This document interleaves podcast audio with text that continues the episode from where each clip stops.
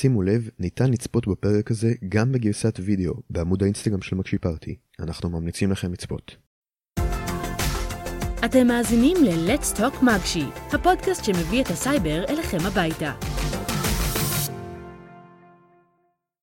אה, עשיתי, עשיתי, עשיתי, עשיתי, עשיתי, עשיתי, עשיתי, עשיתי. כן, עשיתי, עשיתי עשיתי, עשיתי, עשיתי, עשיתי, עשיתי, עשיתי, זה.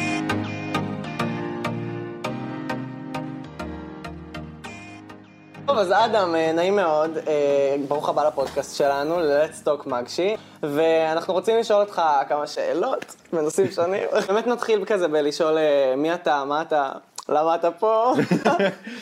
אז כמו שאמרנו בהתחלה, אני צילמתי וערכתי את, הקליפ עשיתי של מגשימים. וזה um, היה בעצם כחלק מזה שהייתי חניך מגשימים. היום הלכתי למקום האחר לגמרי מכל מה שמגשימיסט הולך אליו, הרי התהליך של מגשימיסט, כאילו על פי ההיגיון, על פי הרציונל, זה להתחיל במגשימים, להתקדם לגמא, 8200, תפקידים כאלה ואחרים במודיעין, ואז uh, לצאת להייטק. אני יצאתי מהתיכון להייטק, עבדתי בצ'ק חצי שנה בערך, ואז הגעתי לדובר צה"ל, שזה שירות שונה לגמרי ממודיעין, זה גם משמעותי ומטורף, ו... והיום אני מנהל סוכנות דיגיטל, אמ, שאנחנו בעצם מתארחים באולפן של לקוחות שלנו. אה, רוצה לספר לנו קצת איך התחלת את השירות דיגיטל ובעצם מה אתה עושה שם? כן, אז בעצם אתם חניכי שנה י"ב כאילו, י"ב, כן. שנה ג'. אז כשאני הייתי חניך שנה ג', התחלתי להתעניין ברש... כאילו בדיגיטל, בשיווק דיגיטלי, וממש התערבתי עם מישהו אה, תוך כדי הפסקה בשיעור של המקשיבים, אה, שאני יכול לגרום לאנשים לשלם לי 600 שקל לחודש, על זה שננהל להם את הדיגיטל ונשווק כאילו לקוחות מסוימים. היום משלמים, דרך אגב, הלקוח שאנחנו נמצאים בו משלם לי יותר מ-15,000 שקל בחודש, אבל לעומת ה-600 של פעם, ואותו בחור, שעכשיו דרך אגב משרת ביחידה מובחרת, אה, אה, בדובובן, וכאילו, אבל, אבל הוא ממש צחק עליי, והוא אמר אין סיכוי שישלמו לך, וזה לא אפשרי, ואת כל הסטיגמות האלה של אי אפשר לעשות את זה, ואז, והיום אני עושה את זה. וזה קצת, זה בערך הסיפור. עשיתי. אמ, בעצם בי"ב כבר הייתי בתוך הדיגיטל ופרח לי היוטיוב, יש לי אפילו תיעוד משטויות שעשינו במחנה קיץ. אה, היה שם שטויות, עשינו שם שטויות מוגברות לגמרי והערוץ יוטיוב שלי התחיל להתבסס. אה, היה לי סרטון שקיבל שליש מיליון צפיות. ו... אני גם ראיתי את הסרטון הזה, חברים, אני גם ראיתי, כן. ומה שקרה בעצם זה ש... הגעתי, קיבלתי מיונים לדובר צה"ל, זה אופייני רק לילדים. באורח פלא, באורח פלא, לא, זה באמת באורח פלא. אתם יודעים אבל שאנשים שמגיעים לדובר צה"ל הם בעיקר מצפון, מתל אביב. כן. זה לא אופייני מאוד. ופתאום הפריפריה, אה, התחיל כאילו, אני ועוד כמה חבר'ה מנהריה, קיבלנו זימונים לרעיונות, ועברתי את הרעיונות, בדיוק כמו גמא, יש אה, שלוש שלבי מיון, עברתי אותם. אה, קצת פחות מסווג וגם אבל, אבל זה מה שהיה. היה לפקד תוך כדי השירות שלי על 11 חיילים בודדים. אני עצמי הוגדרתי כחייל בודד. אמ, וזהו, זה הסיפור בערך, בגדול. כן, וואי, תקשיב, זה, זה כאילו די סיפור מטורף. אתה לא רואה כל מגשימיסט עכשיו יוצא לדובר צה"ל, כאילו עושה דברים שקשורים בכלל לתחום שהוא פחות נוגע למה שמגשימיסטים עושים. אה, וזה גם ממש מעניין לראות כאילו שאתה יכול ללכת בעקבות הלב שלך. אתה לא חייב ללכת לעשות מה שכולם עושים מסביבך, כאילו. זה נותן לך מלא, מבחינת מגשימים, הצורת חשיבה שלמדתי במגשימים, על איך לתקוף בעיות ואיך לפתור בעיות ועל, ועל טכנולוגיה, זה משהו שבוודאות יתרום לי לקדם את החברה שלי למקומות חדשים ושונים לגמרי ממה שלדוגמה ילד בן 20 אחר, שמתעסק, או בן 21 שמתעסק בשירות, יכול לחשוב עליהם, על, על אוטומציות כאלה ואחרות, ואני חושב ש... גם אם מגשימים לא נותנים לך דווקא את הכלים, אה, לא יודע, להתעסק בנושאים מסווגים כאלה באחרים, או בסייבר, כן. אה, אתה יכול ללכת ולקחת את זה לכיוון שלך ולהגשים את עצמך בדרך משלך, ולעשות דברים אחרים. איזה כלים ספציפיים, ב... כאילו איזה כלים ספציפיים במגשימים או כישורים, אתה מרגיש שממש פיתחו אותך, ועזרו לך להתקדם עכשיו בכיוון הזה? אני חושב שכל העניין של אלגוריתמים, ואיך לבנות דבר אחרי דבר. היום כשאני ניגש לבעיה, אני, אני חושב על השיעורים הראשונים של C שלמדתי, ואני אומר, אוקיי, אז איך אני בונה את זה? מאפס, ומה הסדר הנכון שצריך כדי לבנות את זה? ואני גם מאוד מאוד סבלני, לעומת הרבה מאוד אנשים אחרים שמתעצבנים ואז עוזבים משהו. כן. בגלל שלדעתי בתכנות אחד הדברים הכי קשים זה לתקוף בעיה במשך 12 שעות, אני זוכר שעבדתי כן, זה. לשבת על הפרויקט הארוך כן. מלא שעות. בו. ושום דבר לא יוצא, כן. ואתה רק, אתה מגיע לסוף היום ואתה רק מקווה ש- שזה יתקמפל בסוף, ואז זה קורס, ואתה אחרי 12 שעות של קוד או 8 שעות של קוד, וזה, זו, זו החוויה. וזה אותו דבר ככה בלעשות עסקים, או לדבר עם אנשים, או בלהקים עסק ולנסות להשיג לקוחות, זה בערך אותה החוויה, רק, רק אנושית יותר. אה, אז איך הרעיון להקים עסק בצבא? אמ, אז בעצם את הסוכנות שלי הקמתי ממש תוך כדי השירות הצבאי. הייתי, אמ, מה שקרה זה שכולם הלכו לבית בקורונה, אה, ועבדתי מהמקבוק הצבאי, הייתי עורך סרטונים וגם יצאתי פה ושם להפקות, אבל, אבל לא היה וואו, נגיד עשינו הפקה ממש מגניבה ל-FIDF וצילמתי את עדן אלנה שהולך לייצג אותנו באירוויזיון. ומה שקרה זה שהיה לי הרבה זמן בבית, ו- ועם המקבוק, והיה לי פתאום מחשוב, והיה לי כאילו יכולות, ו- והיה לי גם את המחשב האישי שלי, ומה שקרה זה שניסיתי, בזמן הפנוי שהיה לי בבית, בבקרים ובצהריים, ובארוחת צהריים שקיבלתי זמן חופשי מהצבא, ובערבים, ממש ניסיתי להתעסק בעסק, בלהקים עסק. הלכתי ל... אה, ליוטיוברית אחת שאני מכיר שעכשיו משרתת במתפ"ש. מי זאת אה, היוטיוברית? אה, קוראים לה קריסטינה איצווטר מלון. סוואטרמן? כן, אני כן, יודע מי זאת. הלכתי לעוד איזושהי צלמת והלכתי גם אה, לשותפה שלי היום לבנת ופניתי לכל השלושה האלה וביום אחד שלקחתי בו יום סידורים הקמתי איזשהו צוות שאשכרה עובד ו... ואתם יודעים, לאט לאט פונה ללקוחות, לאט לאט מסדר לי את, את הבסיס הטוב לחברה, ואז התחלנו, לה, התחלנו לתפעל את זה. ו, ופתאום, אנחנו עכשיו בערך שמונה חודשים אחרי, אנחנו הולכים להכניס בערך חצי מיליון שקל השנה. וואו. אז, אה, אז, אה. שזה, שזה כאילו סכום כזה קצת חלומי. כן, ו- במיוחד לבן 20. כן, אנחנו כאילו, אנחנו מה זה צעירים, ו, ואני חושב שכאילו, אנחנו פשוט לאט לאט זורמים ומנסים לכוון את עצמנו למקום טוב יותר, ו... אתה חושב ממש- שהקורונה כאילו עזרה עזרה לזה הק- להתפתח? הקורונה- כאילו בלי הקורונה זה לא היה קורה? בלי הקורונה זה לא היה קורה. אתה מרגיש שאתה כן יכול לשלב אולי נגיד הייטק או דברים של סייבר כזה בעבודה לגמרי, שלך? לגמרי, גם מבחינת אבטחת מידע, זה משהו שבסופו של דבר נצטרך נוגע לכל דבר. להתעסק בו, נרצה או לא נרצה.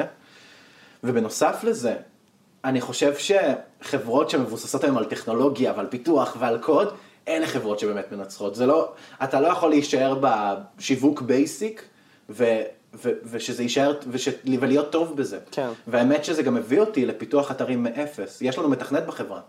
הוא מתכנת JavaScript אה, ו-React, אה, שזה משהו שגם הכרתי בצ'ק פוינט, כאילו חבר'ה שעושים את זה, אז תדעו שאם אתם אוהבים יותר את הפן הוויזואלי של דברים וזרימה של דברים, גם פרויקטים ב-React זה רעיון ממש ממש מגניב, וזה יכול לתרום לכם מלא באזרחות. קצת front וכאלה. כן, front-end, ממש ממש front-end, אז, אז זה משהו טוב להתעסק בו.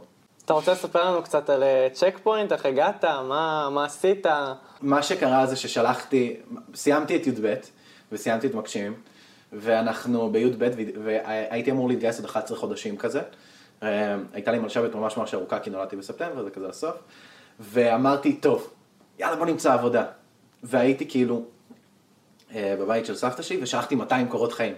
לכל משרה. אפשרית, לכל חברה אפשרית, שלחתי 200 קורות חיים. וואו. אמרתי, אני קצת לא אוהב להשתמש בקשרים אישיים, אני, אני נורא נוגד את זה, אני חושב שאתה יכול אה, להשיג את שלך בדרך שלך, ובדרך ההוגנת, אתה לא חייב להשתמש בשמות והפניות, אה, למרות שזה מועדף, וזאת הדרך הכי טובה להשיג עבודה. יותר מהר גם. זה גם יותר מהר, אבל אה, שלחתי בערך 200 קורות חיים. חצי, חצי שנה אחרי זה, לא חצי שנה, האמת שכן, חצי שנה אחרי זה בערך, אני בהפקה, בבית של 8 מיליון שקל, כאילו הפקה הזויה לגמרי. אה, וזו הייתה ההפקה הראשונה שלי. ומה שקורה זה שבעצם, אני פתאום מקבל שיחה מאיזשהו מספר. ואומרים לי, היי אדם, בוא לרעיון עבודה בצ'ק פוינט. וואו. ו- ואני, ואני לידם. יש, יש מרכז צילום ענק שעבדתי איתו בהפקה, ו- ואני שם, אני כאילו ברחוב של צ'ק פוינט, ומתקשרים אליי, ואני מסתכל על הבניין ואני אומר, מה זה הבולשיט הזה, מאיפה זה בא? ו- ואני מסתכל על הבניין ואני אומר, כן, אני, אני אשמח לבוא. והיא אומרת לי, "אמ, קראתי שבעצם אתה מתגייס בקרוב, נכון? אמרתי לה, כן, יש עוד בערך חצי שנה, חמישה חודשים. והיא אומרת לי, טוב, אז אה, נעשה את הליך המיון מהיר. ואמרתי, "זה מעולה, זה בדיוק מה שאני רוצה. בערך שבועיים אחרי זה הייתי כבר אחרי ריאיון עבודה שני. וואו. תוך כדי אקווה סקיוריטי, סיפור מצחיק דרך אגב, אמ, הוסיף אותי בלינקדאין איזשהו סמנכ"ל של אה, חברת סטארט-אפ שמאוד מאוד ידועה בהעסקת מגשימיסטים, חברה בשם אקווה סקיוריטי. כן, עכשיו- אנחנו שמענו את השם. שמענו קצת, כן. שמעתם עליה? כן. אז מסתבר, מה שקרה אחרי שקיבלתי את הריאיון העבודה של צ'ק פוינט, זה שחזרתי קצת להפעיל את הלינקדאין שלי ובדקתי אותו, ומסתבר שבאמצע החצי שנה הזאת, בערך חודשיים, שלושה אחרי שהגשתי את כל הקורות חיים האלה, פנה אליי סמנכ"ל באקווה סקיוריטי ופספסתי את ההודעה לגמרי. חשבתי שהוא מההודעות ספאם האלה של לינקדאין והוא שלח לי היי, אני לא הבנתי מי זה, אני חשבתי שזה כאילו סתם כן. כזה. אבל הוא שלח לי פשוט היי, ואני מסתכל, ואז אני קולט שהגשתי לחברה הזאת קורות חיים. ואני בשוק, כי אני פספסתי את ההזדמנות. ואני בא ואומר לו, תשמע, אמ, הייתי עכשיו ברעיון עבודה של צ'ק פוינט, הם הזמינו אותי לעוד רעיון עבודה, אמ, אז אני, ואני ממש ממש חיפשתי עבודה באותו, באותם השלבים, כי כבר הת- התקרבתי לגיוס, וממש ממש רציתי לנצל את הזמן, ותוך כדי גם עסקתי בתיווך והתחיל להימאס לי מזה. כאילו הייתי ממש מתווך דירות של, דרך אגב, של אינטרנס, של פייסבוק, שבאים כאילו ללימודי קיץ שלהם. כן. אז אה, הכל כאילו ממש ממש סביב הייטק בתל אביב, אתה מרגיש את זה. ו... אתה מרגיש את הסייבר. אני מרגיש את הסייבר. אני מרגיש את הסייבר. ו... ו... וזהו. אמ, וככה אחרי שלושה שבועות בערך הלכתי גם לריאיון עבודה באקווה סקיוריטי, והגעתי לצ'ק פוינט, למחלקת אה, חדשנות שלהם. לא בתפקיד דרך אגב. יזמות וחדשנות. יזמות וחדשנות. כן, כן. דרך אגב, האנשים שקיבלו אותי בצ'ק פוינט זאת הייתה חטיבה מדהימה. למדתי שם Node.js, שזה צד השרת של JavaScript, וזו הייתה חוויה וואו. מטורפת לגמרי. מטורף ממש. אתה ממליץ למגשימיסטים שרק התחילו מגשימים, או נגיד בשלבים יותר מאוחרים, לה- להתחיל למצוא עבודה כלשהי? אני אומר, תעבדו על פרויקטים אישיים, שיפתחו את החשיבה שלכם, תלכו על לעשות כמה שיותר פרויקטים אישיים, וככה גם אתם תבלטו יותר כשאתם תחפשו עבודה או כשתצטרכו עבודה. אמ, אבל לגמרי לעבוד. כאילו, אם אתם לא מצליחים למצוא פרויקט, או פחות אנשים ש... שמנהלים דברים, ויותר אנשים שקל להם כשהם מנוהלים, אז זה חוזר כאילו קצת למודעות עצמית. נכון. אז, אז אם אתם רואים שאתם יותר טובים בלהיות מנוהלים, אז, אז תפנו לחברות ולעסקים קטנים אפילו, ותבנו להם דברים. בכישורי קוד שלי גם השתמשתי בבחירות העירוניות ב-2018-2019. כאילו עשיתי שם איזושהי תוכנה שאומרת למי צריך להתקשר ולמי עוד לא התקשרו אליו. אז כאילו, תמיד יש איפה להשתמש בתוכנה. תמיד לחפש פשוט איפה אתה יכול... אה, לבטא את עצמך ואת מה שאתה לומד, כי, מה שהם מלמדים במקשיבים זה כלים. ונותנים לכם מלא אפשרויות ומלא פרויקטים שאתם יכולים לדבר עליו, אבל בסופו של דבר, כמה חניכים יש במקשיבים? המון. המון. המון. אני חושב, כמה, כמה אלפים, הגיוני? כן. אז כן, נראה לי. כמה אלפים, כמה... כולל. כיתה י' המון. כן, אז, אז כמו, כמו, כמוכם, יש עוד הרבה. ו- והדבר שאתם תבלטו בו כשאתם תלכו לחפש עבודה, אלה הפרויקטים האישיים שלכם. אז תמצאו כאלה. במקשיבים כיום לא נראה לי מלמדים Node.js. לא. תדע Node.js או React לדוגמה, שזה עוד משהו שאני יודע שלא מלמדים במקשיבים וחסר לי אישית, אתה פותח פער מול האנשים האחרים. ו- וה- והמטרה היא כמה שיותר לפתוח פער ולנצח וללמוד. נכון. נכון. באמת מעניין אותנו גם לשאול אותך בהמשך ל... ככה קורות חיים, לינקדאין, כזה מה, מה, מה הטיפים שלך, בעיקר ללינקדאין, כזה איך, איך לבסס את הלינקדאין, את הפרופיל, ו... אז היום אנחנו חיים בעולם שבו אם אתה לא משווק את מה שאתה עושה, מדבר עליו, אתה לא שם.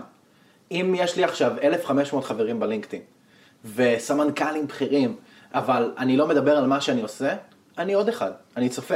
לעומת זאת, בוא, בואו ניקח לדוגמה שני מגשימיסטים, אוקיי? אחד נורא פעיל בלינקדאין ומפרסם שם כל שטות קטנה שהוא עושה. לעומת זאת אחד רק מסתכל על פוסטים ועושה לייקים לסמנכ"לים בכירים ולגרי וי, לא יודע, לכל מיני אנשים כאלה, יוצרי תוכן מפורסמים. לא יודע, לביל גייטס. אמ, ואחד מפרסם שם הרבה, סביר להניח מאוד שהוא יקבל אה, הצעות עבודה. אם הוא ישקיע זמן ב... אה, ללכת לאנשים הנכונים ולהוסיף אותם לקונקשנס וליצור רשת ממש ממש חזקה ו... ואז תוך כדי הוא גם אה, יפרסם הרבה תכנים על הפרויקטים האישיים שלו שהוא עושה, שכמו שאמרתי, אתה, אתה משקיע קצת זמן בלפתוח איזשהו פרויקט אישי קטן. אתה יכול לעשות את זה על הדרך, בשעות הפנאי, בשישי שבת, אבל אתה מפרסם על זה, ואז יש פער נוסף בינך לבין מקשיבים, ואתה חשוב שתציין את זה גם במה שאתה רושם. שעשית את זה כאילו בצד ולא כן, בתוכנית. לא כחלק מהתוכנית. זה מה שפותח את הפער בין מקשימיסט רגיל למקשימיסט שמפרסם פוסטים, ומה שנקרא, הולך לזה. ואם הייתי הולך לאדם של פעם ואומר לו, יש כמה דברים לעשות, זה באמת לפרסם יותר פוסטים על מה שאתה עושה. וחשוב גם לעשות את זה נכון. אני אתן דוגמה, החברה שלי עכשיו לקחה איזשהו די-ג'יי. ילד בן 20, היה קרבי בצבא, אה, לא היה לו עבר בכלל. אחרי הצבא, רוב האנשים לא ממקשימים כמובן, הולכים לעבוד בעבודה שהיא לא מהנה. זאת אומרת שנקודת ההתחלה שלנו קצת מאחורה, לעומת זאת, לעומת מקשימיסטים שקובלים בחוץ משכורות של 25, מקשימיסטים בכלל בטח, אבל אנשים שיוצאים אה, גמא, הם מתחילים עם משכורות מאוד מאוד גבוהות. כן. לעומת משכורות מינימום פלוס מועדפת, זה גם לא יוצא הרבה. אז מה שקורה, שהבחור הזה פנה אלינו, וקידמנו אותו, אנחנו רק ליווינו אותו, רק אמרנו לו איזה סוג של תכנים לעשות בטיקטוק, והיום הוא, על- אנחנו שלושה חודשים אחרי זה, והוא עם 70 אלף עוקבים. ואתמול הוא הזמין אני אותו יודע מי זה למסיבה. הבחור הזה, זה אחד שעשה את הסאונד המפורסם הזה ש... שהיה לו סאונד שצ'ארלי רקדה אליו, כן, כן, כן, כן, כן. ו-DJ אה, בראל? קוראים לו. הוא לק- הוא- הוא- כל הכוכבים ראיתי הגדולים. של טיקטוק כאילו השתמשו בסאונד שלו, בסאונדים שלו, ויש לו סרטון עם שתי מיליון צפיות, והוא לקוח שלנו והוא שילם לנו על ליווי, ו- וזה הגביה אותו למקומות חדשים. מטורף. וזה מה שאנחנו עושים, אנחנו לוקחים, אנחנו מאוד מאוד חזקים בטיקטוק ובעוד הרבה פלטפורמות, אבל זה, זה באמת נורא פשוט, פשוט תפרסם ותפרסם הרבה. יש את, ה, את המיתוס הזה של quantity over quality, עדיף שתפרסמו עשר פודקאסטים מאשר פודקאסט אחד באיכות ממש ממש גבוהה, זה זה. כי זה מה שיגרום לזה להגיע לכמה שיותר אנשים. כן. נכון. אז אמרת לגבי קורות חיים ולינקדאין, אז איפה בעצם, על מה מסתכלים כשרוצים למצוא עובד מישהו, כשרוצים להעסיק אותו? על מה באמת מסתכלים? אני חייב להגיד, הקורות חיים שהתקבלתי בזכותם לצ'ק פוינט היו מה זה מביכים. זה היה כאילו עם תמונה שלי, עם שיער אפור. אני, אני חושב שהם ממש חיפשו נטו את הייחוד שלי ואיפה אני מתבטא כבן אדם. אני לא חושב שזה היה כאילו משהו מעבר לזה. בגלל זה הייתי הולך, אם כבר יש הרבה מאוד מגשימיסטים, אז כמובן שפרויקטים אישיים זאת הדרך הכי טובה להשכיר שם, ו- ולהשכיר טכנולוגיות או שפות תכנות, או דברים שעשיתם שהם מלבד מגשימים, שהם מחוצה לו, וכמובן עיצוב ייחודי. יש, אה, הייתי אומר כל אפילו... מיני לכו- פריסטים כאלה. או פר... לא, הפוך, פריסטים לכולם יש, זה הקטע. אז הייתי הולך אפילו לפוטושופ, משלם אולי 20-50 שקל למעצב גרפי, זאת הדרך שאני מאמין בה. אה, ואנחנו גם עושים ככה את ההצעות מחיר אצלנו בחברה, אני אגיד לכם אה, סוד. כזה. כדי שנטו יהיה איזשהו טעם של איחוד. קצת, שיהיה איזשהו משהו מעבר לזה. אנחנו בפודקאסט. באמת. גם, בגלל זה, כאילו, גם אם זה בקנווה וזה כאילו על הדרך, לפחות שיהיה איזשהו טעם שונה ושיהיה תמונה לדעתי, אולי זאת לא העצה הכי מקצועית, אני מצטער לכל אנשי ההייטק שבטח לא מסכימים איתי בכלל, לאל תוסיפו לשים תמונה ותעשו את זה, ותעשו את זה באנגלית. לא, זה כן חשוב. אני, חושב, אני חושב שזה לגמרי פותח פער. כי בשנייה שאתה רואה את הבן אדם שאתה מדבר איתו או עליו, אתה יוצר איזה, ש- עוד פעם, זה, זה תמיד על ליצור פערים בינך כן. לבין האנשים האחרים. ומישהו ש... אני, אני אדבר דוגמה על עצמי. כשאני רואה איזשהו משהו מעבר בקורות חיים, אני אשכרה הולך לבדוק על הבן אדם. אני הולך לבדוק אם אני רוצה להשכיר או לשכור את שירותיו, או אפילו לקחת אותו כשכיר. אני, כשאני רואה מאמץ של מישהו, או, או מקבל ממנו אפילו הודעה בלינקדאין שלי, אני אומר וואלה, מגיע לבן אדם הזה עוד תשומת לב ממני. ו- ואז אני מרגיש כבר שהוא הוא באמת מתאמץ להשיג את התשומת לב שלי, ואני מרגיש מוערך ויותר טוב עם עצמי, ו- ואני רוצה לתת אותו יותר, או שאני רוצה שהוא יהיה קרוב אליי, וכמובן להיות חייכנים, ולהיות אדיבים, ולהיות אנשים טובים, זה תמיד עושה. כן. תביאו שוקולד, כאילו, זה לדעתי. רושם ראשוני, רושם ראשוני. תמיד, זה באמת עניין של רושם ראשוני. נכון. אמ, יש לך טיפים למי שנגיד רוצה להקים עסק ולא יודע איך לעשות את זה? כן. אה, אני חושב, זהו, זה השאלה שלך? זו שאלה טובה. אמ, אני חושב שתהיו, מ- אם אנחנו עכשיו בונים את העסק שלנו מחדש, כדי באמת להגיע ליעדים שלנו וגם לעבור את מיליון שקל הכנסה בשנת וואו, 2022. זה- זה הישג, כן. זה, כן, זה אנחנו הישג רוצים. מאוד להגיע לזה וזה אפשרי, אבל הדרך לשם הולכת להיות מאוד מאוד קשה. וכדי שאנחנו נהיה יותר מתוכננים ונהיה יותר יציבים ונוכל להמשיך לתת שירות טוב לכל הלקוחות שלנו, צריך להיות מאוד מאוד החלטי וספציפי על איך החברה עובדת. אם אתם לא תעשו החלטות, אף אחד לא יעשה בשבילכם החלטות, אף אחד לא יעשה לכם טובה, ואמא לא תהיה שם לבשל לכם, אמ, או, או לדאוג לכם. ובגלל זה צריך להסתכל על עצמך רגע כהחיים בשליטתי, ואני זה שעושה החלטות, ולא להפיל את הדברים על אנשים אחרים. יש חברות שלמות שמבססות את, ה, אה, את הפעילות העסקית שלהם של איך להשיג עוד לקוחות חדשים דרך לינקדאין. זה דבר שקורה, לינקדאין הוא כלי היום. ו- והחברה שלנו היא מאוד מאוד טובה בלעשות לינקדאין נטו, כי למדתי את זה שם כשחיפשתי רעיונות עבודה ואיכשהו פנה אליי הסמנכ"ל. אז, אז לכל חברה או מישהו שעובד ורוצה להשיג עבודה חדשה או לעשות עבודה יותר טובות, אתם לגמרי מוזמנים לפנות אלינו. אדם בר בלינקדאין. ועכשיו על הפינה שלנו, מגשילולים! שאלה ראשונה. אמ, אז אה, רציתי לשאול, מה- מי המדריך האהוב עליך? היה לנו מדריך שנקרא אלכס זקשנסקי, אני חושב שגם דיברתי איתו, הוא היה באמת מדריך שהוא, הוא היה, הוא, הוא היה מאוד מאוד מבין, הוא ידע גם איך קצת לדחוק בי כדי להגיע ליעדים, אמ, ואנחנו בכלל הכרנו אותו עוד לפני שהוא היה רכז פרויקטים. הכרנו אותו כשהוא היה אה, מדריך קורס רשתות, הוא היה מדריך שלנו גם בי' וגם בי"ב כאילו. וואו. אז, אז ממש כזה, גדלנו אליו, איזה מגניב. וכן, מי היה בי"א? מי היה ביהודה, היה לנו אנשים אחרים. לא זוכר, לא לא, אני רלוונטי. זוכר, אני זוכר, אני לא... לא אזכיר את שמם. לא, לא, אבל. לא אבל אבל אלכס כאילו באמת ידוע ממש בתוכנית, והוא בטח גם שומע את זה כרגע. כן. נשלח לו את זה. טוב, יאללה, אבל, אבל אלכס כאילו מלך לגמרי. ו, ורוב, והוא היה כאילו צוחק איתנו, והוא היה מאוד מאוד מבין גם, ואני מאחל לכולם מדריך כמו אלכס. מה הפדיחה הכי גדולה שקרתה לך במקשיבים? אוי אוי אוי, זה, יש לי, יש לי סיפור רע משנה ג'. אמ, זה לדעתי אחד הסיפורים היותר חריפים של מגשימים. כיתה י"ב יצאתי לדייט בתל אביב. עכשיו, כמו כל אנשי... לא, האמת שלא, אבל... אבל... יצאתי לדייט ואני, ואני לא מכיר יותר מדי את הסביבה והכל חדש אז אני קצת שוקיסט כזה ולא יודע כזה לגמרי לאן אני הולך. פריפריאלי, כן, פריפריאלי כמו כל המגשימיסטים. אמ, כן, לבוא אנחנו. לתל אביב זה תמיד כזה כיף. גדול כזה. ונסיעה והכל גדול עליך. אמ, אנחנו נוסעים לנמל תל אביב ואנחנו יושבים שם על, אה, על הירקון ואנחנו מסתכלים על. ככה מריחים ככה את הזוהמה של הירקון.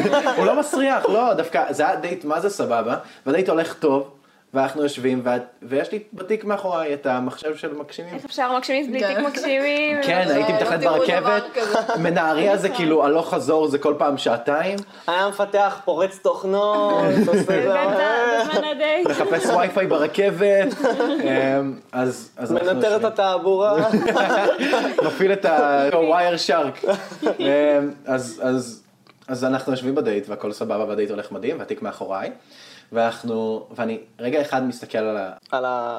גוש מים. ארוך, על הנהר, תודה רבה. על הגוש מים ארוך. רגע, שנייה, אני הולך אחורה. אז- רגע אחד אני מסתכל על הנהר, ואז אני מסתכל אחורה, ואני קולט שהתיק שלי ושלה לא שם. גנבו. את התיקים. עם התיק של המחשב מגשימים. ולא עשיתי commit איזה חודש. וואי וואי וואי. זה תסכול לעשות. תעשו commit. לא עשיתי commit איזה חודש, כי היינו באיזושהי הפסקה, כי היה איזשהו חופש באמצע. אמ, זה היה ממש... תירוצים, תירוצים. תירוצים, תירוצים. ו- וגנבו לי את המחשב. וחזרתי, ו- והייתי צריך למצוא את הקוד. ו- וואי וואי וואי. לא מהמחשב, הפדיחה, והייתי צריך איכשהו להסביר לאלכס של, אה, היי, תקשיב. יותר מביך להגיד לו שלא עשית קומית. זה החלק הכי מביך, כי הוא אומר לי, טוב, אז לפחות יש לך איזשהו מחשב אחר את הגרסה הכי מעודכנת. ואני מסתכל עליו ואומר לו, כן, כן, מה שתגיד, אלכס. אה, זהו, אז אה, זאתי הפדיחה, זה הדבר הכי גרוע שקרה לי בשנה- בשנה ג'. אוקיי, ומה הקורס האהוב עליך? אה, וואי, ממש אהבתי את C. כי הרגשתי שזה, ממש הרגשתי את ההשפעה של אה, צורת החשיבה שלי משתנה, ואת איך שזה מתבטא אצלי עד היום. וגם להכיר את כל החבר'ה. כאילו, יש לי עדיין זיכרונות מטורפים עם כל הכיתה שלי במקשיבים. אז אמ, באמת מעניין אותנו גם לשאול אותך על אה, הסיטי. אה, לשם איך- איך. כאילו, איך בניתם את הקליפ, איך עשיתם את זה עם ה... אוקיי. איך עשיתם את הסיטי? איך עשינו את הסיטי? אמ, אז מה שקרה זה שהיה כמוכם מחב"גים ומחב"גים של צפון, הם היו מאוד מאוד מאוחדים, אמ, ויאן פורן הדאיג את זה, כאילו הנהיג את כל, ה, את כל העניין הזה. אמ, מה שקרה זה שאני מתקבל שיחה מ- מיאן, אה, שהוא היה איתי בכיתה, והוא בא ואומר לי, תשמע אדם, מחב"גים, אנחנו הקלטנו איזשהו שיר, שיר עשיתי, אתה מכיר את זה, זה טרנד עכשיו. אמ, הקלטנו אותו, ערכנו אותו בצורה מקצועית, עכשיו אנחנו רק צריכים לצלם קליפ. בוא לעמק יזרעאל. ואני מקשיב. shout out לעמק יזרעאל. shout להם, וליאן, shout out גם ליאן. shout out בקיצור, ליאן. אז מה שקרה זה שיאן מתקשר אליי, אומר לי, תבוא לעמק יזרעאל, מצלמים קליפ. מה, מה צריך בדיוק? רגע, בוא נתכנן את זה. ואנחנו יושבים איזה יומיים על תסריטים, אני מגיע לעמק יזרעאל, כל האחבגים כבר מוכנים, אנחנו מצלמים במשך ארבע שעות קליפ הזוי לגמרי, יש שם את הקטע שבו אחד האנשים חונק את השני עם כבלים כן, של נכון. אינטרנט, כאילו, זה היה קורע, זה היה צילומים קורע לגמרי, וזה היה יומיים, או יומיים בערך לפני הסיום, לפני כאילו אירוע הסיום שלנו. זה אומר שיש לי בערך 48 שעות עריכה, וואי וואי. שאני צריך גם להכיל בהן 16 שעות מעבר שנה. לזה שזה יצא כאילו מדהים. אתה חושב שזה יצא מדהים, אני רואה בזה מלא בעיות, ומלא טאקלים ומלא טעויות, אבל, אבל תמיד אומרים לי, אני מקבל כל שנה בערך, אה, ממש בחודשים של אפריל-מאי כזה, אני מקבל הודעה מאיזשהו מגשימיסט שבא ואומר לי, אה, אתה יודע שניגנו אצלנו באירוע, אה, עשיתי, עשיתי, עשיתי של מגשימים, ואני מקבל תגובות, ואתם פניתם אליי גם בעקבות זה. אז, אז זה משהו שנראה לי קצת נהיה בתרבות של מגשימים. כן. אז, אז זה, זה קורה שעשינו את זה. נראה לי שהקליפ הזה ממש נטמע ככה. תרבותית. כן, בתוך אני מוקשים, זוכרת כן. שבכיתה י' ראיתי את הקליפ הזה, ואני ומאיה היא שם בחדר השני, גם בפודקאסט, אז היא הייתה כזה, וואו, מה זה הקליפ הזה? חשבנו שמקשיבים אה, קצת אה, משוגעים, אבל כן, הבנו את התרבות. ואני זוכר שבערך שלוש שעות לפני הטקס סיום, רק לחצתי על ייצוא. ואיחרתי לטקס סיום, משמעותית.